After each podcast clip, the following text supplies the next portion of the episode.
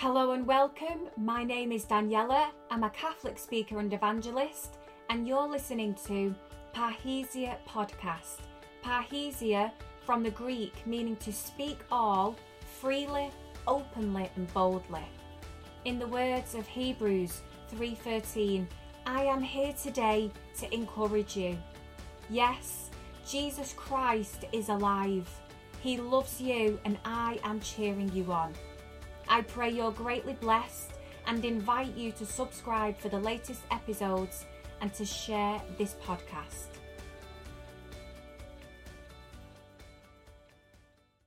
It's a pleasure to be here tonight, and I think it's quite appropriate that we just heard that Marian hymn over the bells because I'd like to start tonight's talk in honour of the mother of the King. Let's invoke our Blessed Mother's intercession because the Church teaches that every single grace in our life comes through Mary. It's through Mary that we received the King of Kings.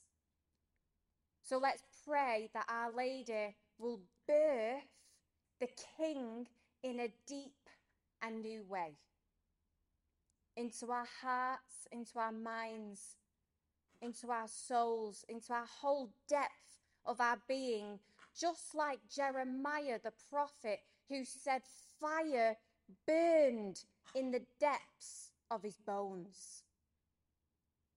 And that's what we want. We want to be on fire with the Holy Spirit. So we just say, Hail Mary full of grace. The Lord is with thee. Blessed art thou amongst women, and blessed is the fruit of thy womb, Jesus. Holy Mary, Mother of God, pray for us sinners now and at the hour of our death. Amen. Our Lady of Walsingham, pray for us. Now, before I go on, I always find it very humbling to preach when the Lord is right next to me. And I just want to acknowledge our King, our Saviour, our Lord, who is here, body, blood, soul, and divinity right now. And if we had the eyes of, you know, St. Paul, when the scales fell, we would be on our faces. And but the Lord knows how fragile we are, and so he tempers he, he almost, you know, he humbles himself to how we can receive him. He knows our capacity might need stretching in order to receive him. And we pray for that capacity to be stretched tonight. And basically, my job tonight is to tell you, if you already know it, that's good, but you, you need to know it in a deeper way, is to tell you that Jesus is alive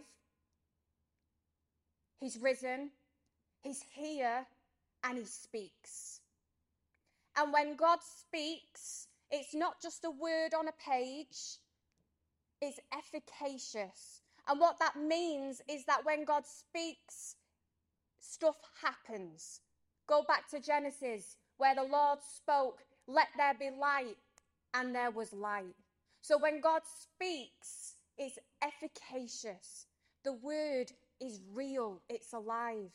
And the word is Christ. And it's Christ who speaks into your life, whatever it is that you need. So today, as you know, the church celebrates the feast of Christ the King. We're coming to the end of the liturgical year.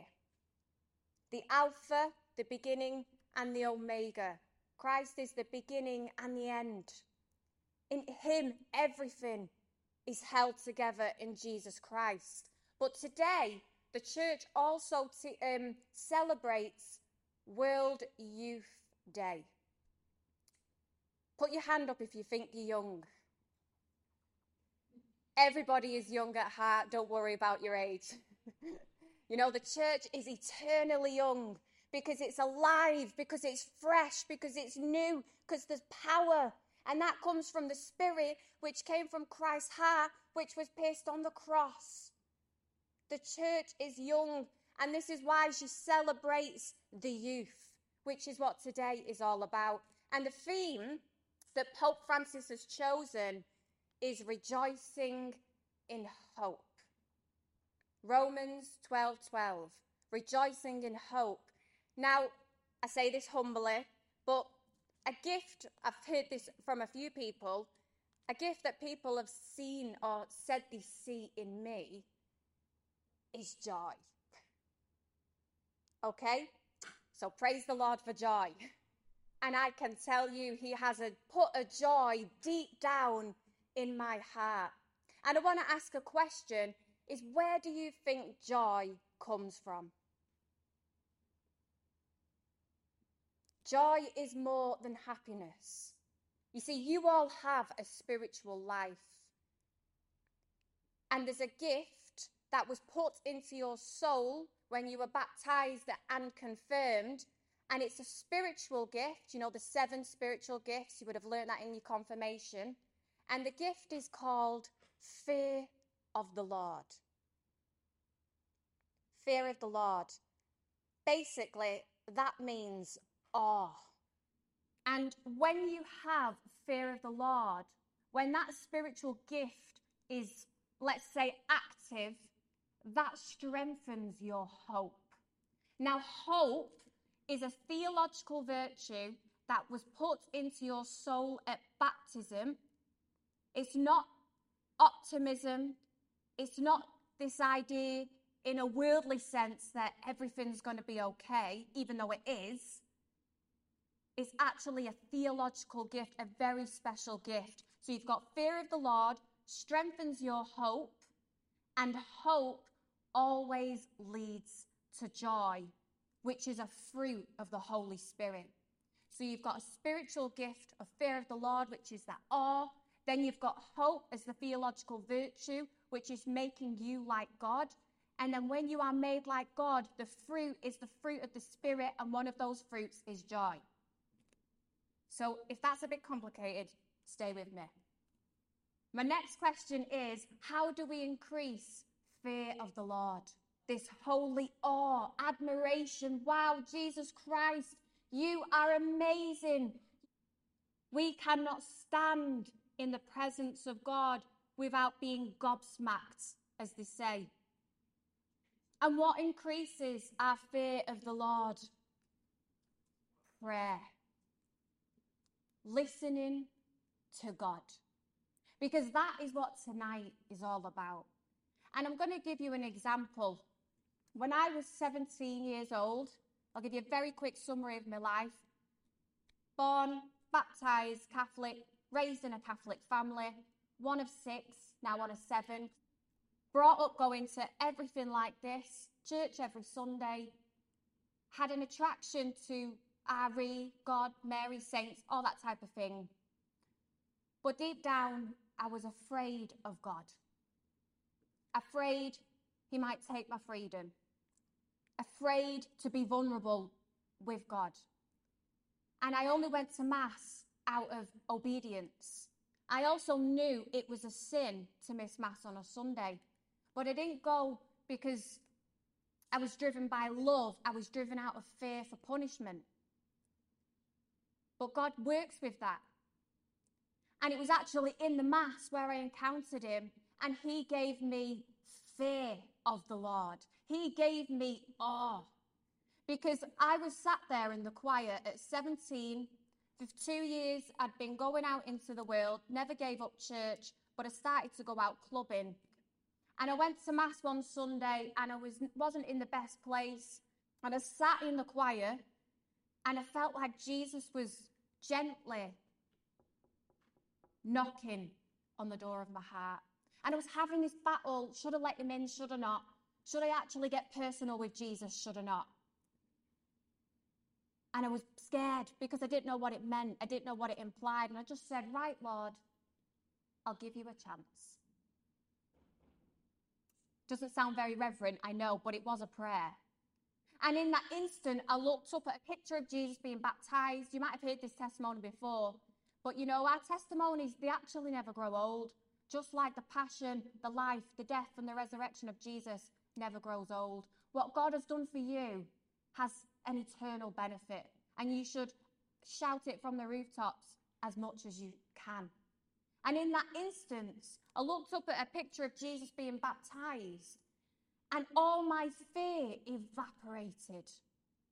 Because it's like I can't explain it. It wasn't mystical, but I just, that scripture came to mind. I am meek and humble in heart. I saw a meek, humble, and strong Jesus. And my fear to get close with Jesus went. And my awe was born. That fear of the Lord that started that day when I was 17. For once, I knew who it was I was turning to. Do you know when you turn to Christ who you turn into? This is why Jesus says, Who do you say I am? Because when you can answer that with conviction, that's you living fear of the Lord. I know that Jesus is meek and humble in heart, and his strength is from his humility. And the more that you pray, because I would make that was a prayer for me, Lord, I'll give you a chance. And I've tried to do that through the grace of God every day since. But the more you pray, speak, and listen, the more you'll know Jesus, the more fear you'll have of him because he's so beautiful, the more hope you'll have, and the more joy you'll have. God is a God of order, and he wants to bring order to your life, to bring peace. Because always after joy, there's peace. You see, we're made for relationship. God became one of us in Jesus Christ to have a relationship with you. He is your friend. Think of the road to Emmaus. Do you know how long it took for the disciples to walk from Jerusalem to Emmaus? I did a bit of research. Jesus walked with them for three hours listening, sharing, talking. Jesus wants to spend every single minute of every single day listening to you. Do you think he'll get bored? Maybe you get sick of your own voice. I know I do. I mean, I'm skipping ahead a bit here, but I can talk for England and I'm also half deaf.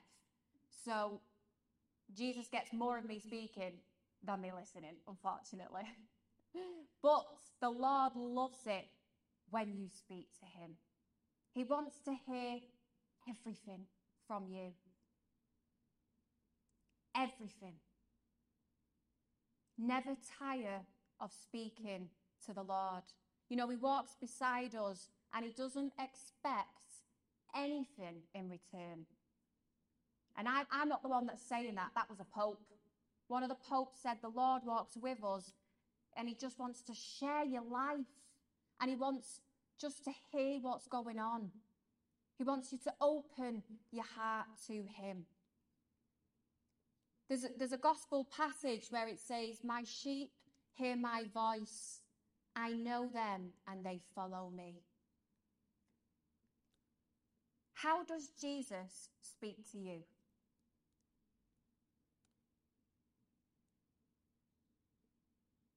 Just think about that for a minute. You see, because each one of us is made uniquely, personally, God knows our hearts, our minds, and He speaks to every single one of us in a way that is unique to you. So I'm asking you a question Do you know how God speaks to you?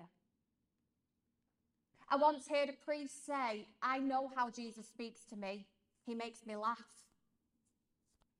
I asked somebody else today, How does God speak to you? And they said, Through dreams, as it says in, in in the prophet Joel, young men shall dream dreams, visions. I will pour out my spirit. They will see images. So God might speak to you in a dream. He might speak to you in an image. This was prophesied. How does God speak to you? And I was pondering this myself because when I speak, I really speak from my heart. And I always try and speak from my lived experience. And it's took me a long time to discern how God speaks to me. And I'll tell you, because you might resonate, God speaks to me through silence.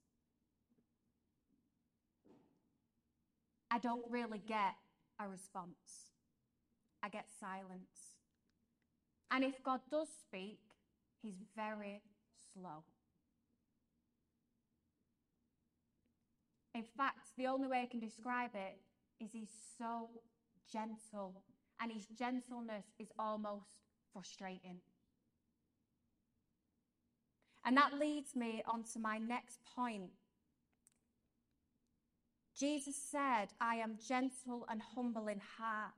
If you know his voice, it's always one that leads, reassures, guides, calms, refreshes, comforts, strengthens, heals, encourages, gives hope, peace, and joy.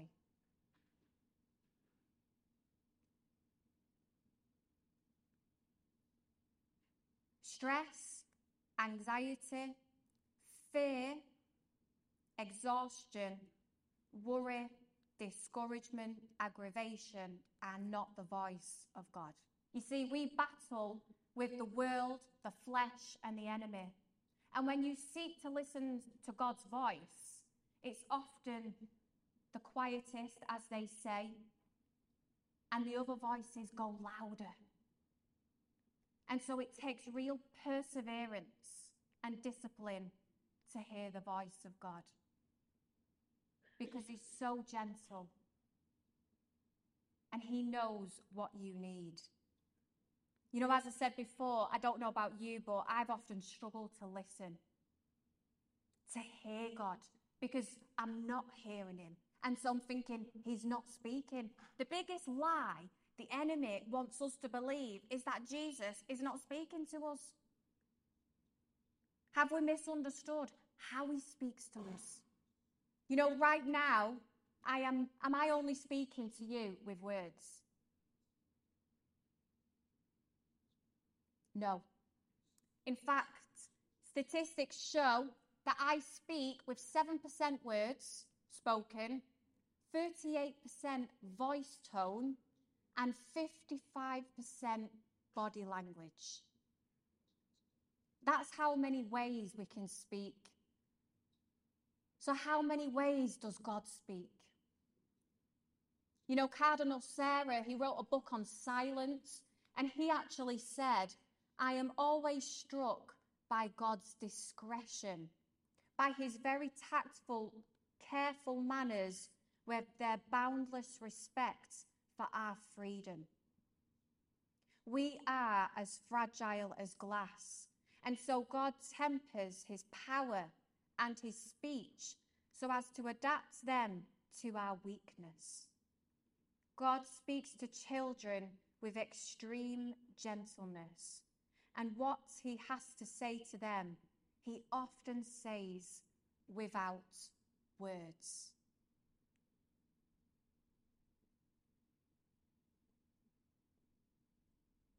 And what are some of those ways? The Bible, you might get a sense of peace, more than a feeling, a deep peace inside, a feeling of hope. Now, I said before, how does God speak? Very silent to me, very silent, very slow. But one thing I do experience a lot is this surge of hope.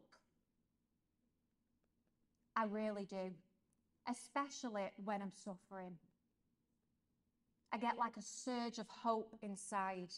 You might get a mini revelation. You might get this sense of just knowing something. I asked somebody else the other day, How does God speak to you? And they said they just get like a hunch. You know, like, oh, it's almost like that gut feeling. They just know something. They might not know what, that might be revealed down the line. You might get a prompting or an interior message. I know that when God speaks to me, if I get any kind of message inside, it's usually short and straight to the point. You see, in our nature, some of us can overcomplicate and overthink. Is anybody guilty of that? I think that's everyone. It's, it's human nature in our fallen humanity. So God keeps things simple. I am the way, the truth, and the life. I am meek and humble in heart. You know, get some of those, those short, snappy scriptures because God is straight to the point. There's no ambiguity with Jesus. He is as clear as a glass. He's so straightforward and he doesn't mess you around. He's simple. You know, I am meek and humble in heart. And you might hear an audible voice. That is quite rare. I do know someone, an amazing testimony, who once heard Jesus speak. It could have been their guardian angel because they're messengers of God, but we'll leave that till they find out in heaven. But they heard God speak and said, Will you go to this country? And that's all they heard. And he said, Yeah. They went to the country, and lo and behold, they met someone who needed prayer, and that person prayed for God to send someone because they were at the point, that they were at the end of their life in despair. So that is one amazing testimony of hearing God's voice audibly. But not many of us have that gift. But that's fine as long as He speaks. You know, my words are spirit and life. Who shall we go to, Lord? We need your voice. We need the voice of Christ. How do we listen? Now, this sounds, this is so basic, this talk in a way, but it's actually so essential because we can forget how to listen. I know when I was trying to listen to God, especially, say, in the beginning of my journey, fear was a massive blockage. Just scared what He might say, what He might ask. Uncertainty was that really God or was that me? Have you ever had that? Doubting. Who can give me certainty? How do I know this was God? How do I know this was me? And then ambiguity. Does it mean this or does it mean that? I had those occasions where I felt the Lord speak and I've given it five different meanings and I don't know which one to go with. So it is a battle, but God strengthens you for the battle and you'll grow in maturity to hear his voice and how he speaks to you. Because, like I said, it's personal. But I was in Knock, Our Lady's Shrine in Knock last weekend, and I was praying about tonight. And I was asking Our Lady to inspire me. Now, as I said, I don't often hear God in the way that we might think. And I was in the apparition chapel. Has anyone ever been to Knock in Ireland? Well, if, if called, go because it is a special apparition. And I was there in the apparition chapel, and I just said, Our Lady, please help me write this talk. I didn't have much time because I was speaking to some teenagers in Scotland just a few days ago. And so I was asking Our Lady, what did I get back? Silence. And I started to realize maybe this is how God speaks to me silence. And I don't know if you know, but Knock is known as the silent apparition because no one spoke. Our Lady didn't speak when she appeared in Ireland, and she appeared with St. Joseph and St. John the Evangelist. There was no speaking, there was no message, silence. And this really is the shortcut on how to listen to God because I've got a devotion to Saint Therese of Lisieux. And if you know Saint Therese, she had this desire to become a big saint. And she looked at all the other saints and she thought, I haven't got what it takes. So she said, God, I need a shortcut. Who wants a shortcut to listening? L I S T E N. Those letters spell another word that tells you how to listen. Put your hand up if you know what it is.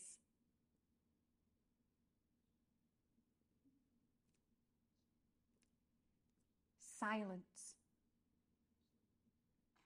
The word listen also spells the word silent.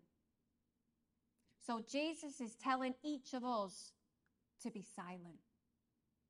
Because it's in the silence that we hear his voice. And let's just talk about noise. You've got two types of noise in your life you've got external, the obvious TV, music, social media, other people's voices, the media, everything that goes on out there. And then you've got internal noise. That is the hardest to quieten. And what's your internal noise? It's your fears, your thoughts. Apparently, it's proven we have somewhere between 10 and 90,000 thoughts a day. How many thoughts do we have a day? You know, you don't even realize that we're thinking. And then there's also all these questions, hopes, dreams that we have in our heart. And then we carry wounds and sufferings, a lot of them deep down in your subconscious, in your mind. You know, people say memories pop back up when you're being prayed with from years ago. I just give you an example. I was practicing this silence last week when I was writing this talk. I said, okay, Lord, let's do five minutes of silence now. No music, no phone. I'm just going to sit here in silence. And do you know what happened? I felt this overwhelming, like heat wave, an emotion. And I had a memory from when I was 16 that I thought the Lord had already healed. And I just started to cry because the Lord was showing me that memory still needed healing. He did that in five minutes, in silence. You see, the Lord is calling each of us to cultivate, to make space for silence. And maybe you don't think it's boring, I don't know. But if it sounds boring, I'm going to explain an amazing testimony about how it actually is life saving. We need to cultivate this silence. And the first way is to put down your mobile phone. And if you know yourself well, you know, the saints encourage us to get to know ourselves in order to attain this silence. If you know yourself well, like I know when I'm struggling, I'll go to my phone. Like my phone's got the answers. You know, I'll turn to it more looking for something to distract me from what I'm struggling with. So put down the phone. Confession, that is a way of cultivating silence because you, you're confessing your sin. You're being, you're being healed of your wounds, made whole, receiving the blood and water, the mercy that flowed from the cross in such a powerful way in confession. Adoration, we're hearing adoration now. Silence. Reading the Bible, asceticism, It's not one we like. I know. Well, maybe you do, so praise the Lord for that. It's not one I like. I'm speaking for myself. I don't really like to fast, but it is good for you. It really does calm your interior noise, fasting. You know, self discipline is important to silence. And I'll give you an example, not blowing my own trumpet here, but one thing I've been working on is my morning routine. It's only took nearly 30 years. And I decided I want to get up early. It's always been my goal. And I like to go to Mass at 7 a.m. near me, but I also like to go to the gym in the morning. And I said to the Lord, How am I going to do both of these? And so I just made my clock really early to do it. And what I found in this time when I set my alarm for about half four, I know it sounds extreme. Look, I'm not telling you to get up at half four, but if you go bed at eight o'clock, it's okay, it's fine, it works.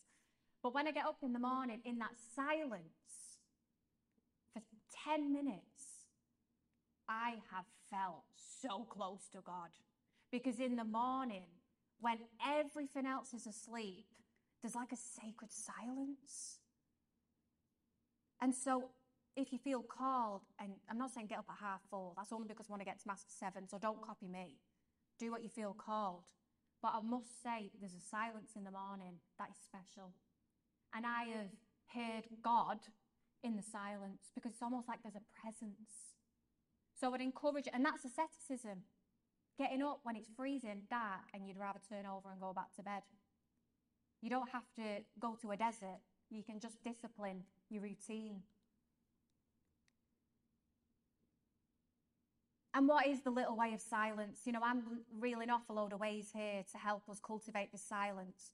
I really just want to take the pressure off each one of us. It says in the Old Testament, the Lord spoke and he said, I am the potter, you are the clay. It's all grace. And the Lord is asking each of us tonight, let's be open to the grace of a new Pentecost. You know, you were confirmed as a teenager or younger. But the grace of a new Pentecost is asking God to release the Spirit within, to give us the grace to be still. And yes, we do our bit. We come to confession, adoration, the Holy Mass, the most powerful prayer. If you want your prayers to be answered, say them in the Mass because it's the most powerful prayer. You know, the grace of the Spirit is what we need. Don't do it in your own strength. And I want to give you um, an image to go with when you're going into this quiet prayer. And I really, really encourage you to desire it. Seek silence. If you're sick of noise, it's probably a good thing. If you're sick of the world's noise at the moment, if you're sick of noise on social media, uh, everyone's opinions, everything that's out there, take it as a gift because it's probably the Lord's way of saying, I'm calling you in to be with me. Jesus said in the gospel, but whenever you pray, go into your room and shut the door and pray to your Father who is in secret, and your Father who sees in secret will reward you. What is that room? Yeah, it's your heart. But personally, I feel like heart has lost the meaning of, of the word. You know, we hear the word heart so much, it might not really go deep when I say, go into your heart and pray. It's like, how do you do that? I'm going to give you another word, a more mysterious word conscience. Have you heard of the word conscience? The Father is calling each one of us to go into the room of our conscience. Now, you might think, my conscience? I only use that when I go to confession, when I examine my sins. Well, yeah, you do, but it's actually, there's more to it. Now, it's very important to examine your sins, but I'm going to explain how the church describes your conscience. This is from Gaudium et Spes. Your conscience is the privileged place for special intimacy with God and encounter with Him where His voice is heard. It's the most secret core and sanctuary of a man. There he is alone with God, whose voice echoes in his depths. So your conscience isn't just when you feel convicted of sin. Your conscience is a secret place within where Jesus invites you to go. And what stopped me going to this place of my conscience, this sanctuary, this secret place was fear. Scared what God will say. That's my experience. What is yours? You know, it is you should listen to your conscience. He's there waiting to speak. And how do we get there? You know, it's almost like a journey. And the church gives us, you know, the church is absolutely amazing. The church is our mother, and we should love the church. She's given us everything that we need. And one of those things is called the examination of conscience. And I don't mean the one before you're about to go to confession. I mean the one at the end of a day where it takes five minutes. In silence, you do three things. Where was God today? Where did I feel Him? You might not, I don't necessarily mean feelings in a worldly way, but where did I sense His presence? The first one. The second one, where did I struggle? Where did I feel desolate? Where did I sin? And the, and the third one, ask God for what you need. If you just remember in those three ways, if you do that every single day, you will come to see that God is at work in your life. The whole idea of the examination of conscience is like taking a magnifying glass and examining, right, where is God active today in my life? And the more you do it, the more confident you'll become in how He speaks to you and that He is speaking. Don't fall into the trap of looking for the answer from everybody else. Ask Jesus for the confidence to trust that He is in you and He speaks, and that you can trust His voice. Yes, seek guidance, but have the trust and the confidence that He is at work in your life. And I'll just end with this story of a Vietnam cardinal who's now gone to the Lord. He was a priest in Vietnam. This was Cardinal Francis Xavier. He became a bishop, and his motto was joy and hope. Gaudium et spes. Joy and hope. Not long after that, he got arrested and put in prison for his faith. And he was in prison for 13 years. And for nine, he was in solitary confinement.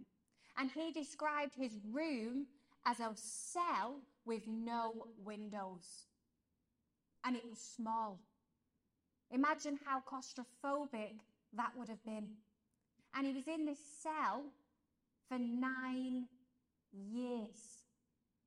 You know, in England, you're not allowed to be in solitary confinement. I think it's for more than 15 or 30 days if you're in prison. He was in it for nine years in a cell with no windows. And he actually said the only thing that he had was to listen to God's voice. And that became for him an increasing power of hope. And I'll just read how he described his experience. They tortured me by leaving me under lights day and night for 10 days and then depriving me of all light for long periods. So, what he meant was they had these lights in the cell and they made it roasting hot, and there was no air, so he struggled to breathe. One day in the darkness, I noticed a tiny hole through which the light shone. From then on, I used to put my nostrils there to breathe more easily. Whenever there were floods, snakes used to invade my cells and sometimes climb my legs to avoid the water. I had no toilet, but since I received hardly any food, I had little need of one. Prayer saved my life. In moments of great suffering, sometimes when I wanted to pray, I could not. I was desperately tired, sick, and hungry. Often I was tempted to despair and rebellion, but the Lord always helped me. This was a man from the 1970s, 50s, or 60s. Only in the last 50 years, he was in prison for his faith in Vietnam for nine years in that cell. And he managed to get a friend to bring in wine as a medicine for stomach ulcers because they wouldn't, it was a communist regime, so they wouldn't have allowed him to celebrate Mass. And in the secret of his cell, with three drops of wine and a few breadcrumbs, he celebrated the Holy Mass.